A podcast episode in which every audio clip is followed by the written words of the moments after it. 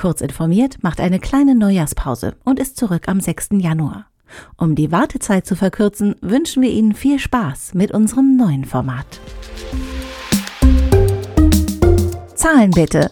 Jeden Dienstag neu bei Heise Online. Heute hundertzwanzig Kilometer unfreiwilliger Segelflug eines Passagierfliegers. Geschrieben von Markus Will, gelesen von Isabel Grünewald. Ein Segelflug gilt eigentlich als eine besonders entspannte Angelegenheit. Die grenzenlose Freiheit hört aber dann plötzlich auf, wenn er eigentlich nicht Bestandteil des Flugplans ist. Bei einem Passagierflugzeug, welches ohne Triebwerksschub im Gleitflug segeln muss, sind umsichtige Piloten gefragt. So geschehen mit Flug zweihundertsechsunddreißig, der über hundertzwanzig Kilometer im antriebslosen Gleitflug zu überstehen hatte. Am vierundzwanzigsten August zweitausendeins um zwanzig Uhr zweiundfünfzig hob der Airbus A dreihundertdreißig der Fluggesellschaft Air Transat zum Atlantikflug von Toronto nach Lissabon ab. An Bord waren zweihundertdreiundneunzig Passagiere und dreizehn Besatzungsmitglieder. Nach knapp vier Stunden Flugzeit und in zehntausend Metern Höhe über dem Atlantik trat um null Uhr achtunddreißig am rechten Triebwerk eine Leckage auf. Die Warnmeldung signalisierte allerdings ungewöhnliche Probleme mit Öldruck und Öltemperatur und wurde von den Piloten zunächst als Fehlalarm abgetan. Rückfragen an das Bodenpersonal brachten auch keine erhellenden Erkenntnisse. Weil die Meldung permanent auftrat, nahmen sie die beiden Piloten doch ernster und änderten die Flugroute, um den nächsten Flughafen anzusteuern. Der lag auf der Azoreninsel Lajes und war ein Flughafenstützpunkt der portugiesischen Armee. Ohne die Tragweite zu erahnen, machten sie genau das Richtige, denn etwas anderes kam gar nicht mehr in Frage.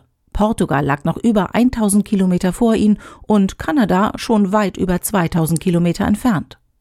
Und durch das noch unbemerkte Leck entwichen wohl etwa vier Liter Kerosin pro Sekunde. Die Situation spitzte sich dramatisch zu, als die Piloten dann entdeckten, dass ein Ungleichgewicht der Kraftstoffmengen in den Tragflächen auftrat. Ein eingeleitetes Umpumpen des restlichen Kraftstoffs sorgte nicht für den erhofften Ballastausgleich, sondern beschleunigte den Kraftstoffverlust. Ihnen wurde zu spät bewusst, dass sie Kraftstoff verloren.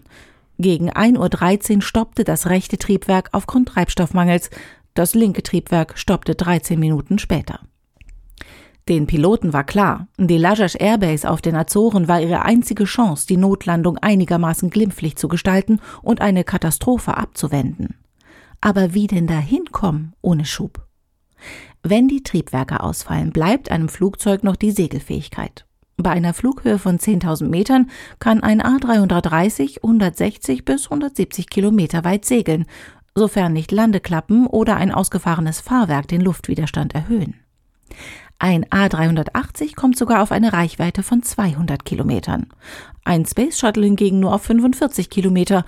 Das hatte allerdings mit Eintritt in die Erdatmosphäre viel höhere Geschwindigkeiten abzubauen. Da wäre eine gute Segelfähigkeit in der geplant antriebslosen Landung eher hinderlich gewesen.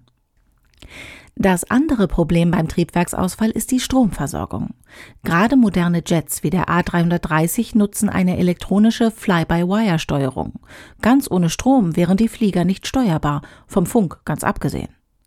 Für den Ausfall aller Triebwerke ist eine Staudruckturbine an Bord. Sie wird im Notfall ausgefahren und speist durch eine vom Fahrtwind angetriebene Luftschraube einen Generator. Mit dem Strom werden rudimentäre Funktionen wie Steuerung oder Funk aufrechterhalten. Das Fahrwerk lässt sich über die Schwerkraft ausfahren. Die Crew bereitete die Passagiere vorsorglich auf eine Notwasserung vor. Sie sollten die Schwimmwesten anlegen und Schuhe ausziehen. In den neunzehn Minuten, die das Flugzeug im Gleitflug segelte, schlossen schon viele Passagiere mit ihrem Leben ab. Die Piloten vorne versuchten mit Flugmanövern wie engen Kurven weitere Geschwindigkeit abzubauen, da ihnen klar war, dass sie die Landeklappen nicht ausfahren können. Mit einer zu hohen Landegeschwindigkeit liefen sie Gefahr, über die Landebahn hinauszuschießen. Das wäre katastrophal, da direkt auf die Landebahn eine Klippe folgt. Die Flughafenfeuerwehr und Rettungskräfte wurden am Boden in Alarmbereitschaft versetzt und waren auf die Notlandung vorbereitet. Es gab nur einen Versuch. Das Flugzeug setzte mit dreihundertsiebzig Stundenkilometern hart auf und dabei platzten mehrere Räder. Der A dreihundertdreißig rutschte bedenklich, kam aber rechtzeitig zum Stehen.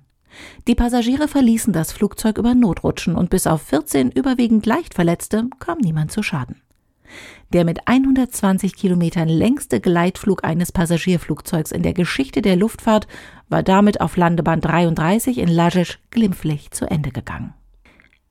Doch was war passiert? Die Flugsicherheitsbehörden leiteten umgehend eine Untersuchung ein. Sie brachte ans Licht, dass eine fahrlässige Wartung die Ereignisse begünstigte.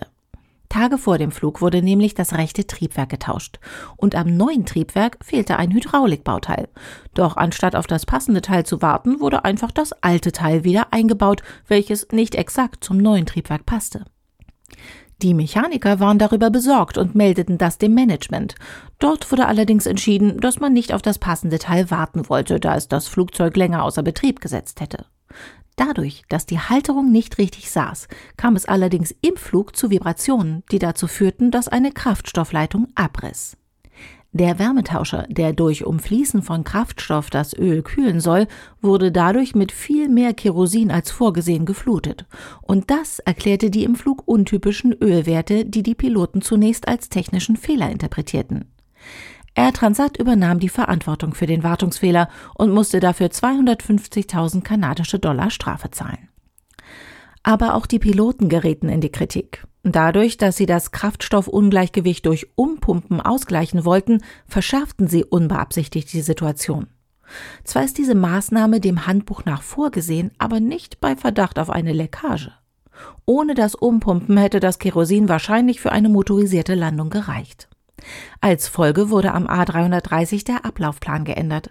Von nun an muss vor dem Ausgleichen eines Treibstoffungleichgewichts geprüft werden, ob die Treibstoffunwucht aus einem Leck resultiert. Trotz des Fehlers wurden die Piloten für ihr umsichtiges Handeln während des Gleitflugs von den Passagieren und Medien gefeiert. Ihnen wurde im Jahr zweitausendzwei der Superior Airmanship Award zuteil, ein Flugsicherheitspreis für besondere Leistungen und das Retten von Menschenleben. Der Airbus wurde wieder instand gesetzt und fliegt bis heute. Diesen Artikel sowie alle aktuellen News lesen Sie natürlich auch während der kurzen Neujahrspause unseres werktäglichen Nachrichtenüberblicks Kurz informiert auf Heise Online. Zahlen bitte! Jeden Dienstag neu bei Heise Online.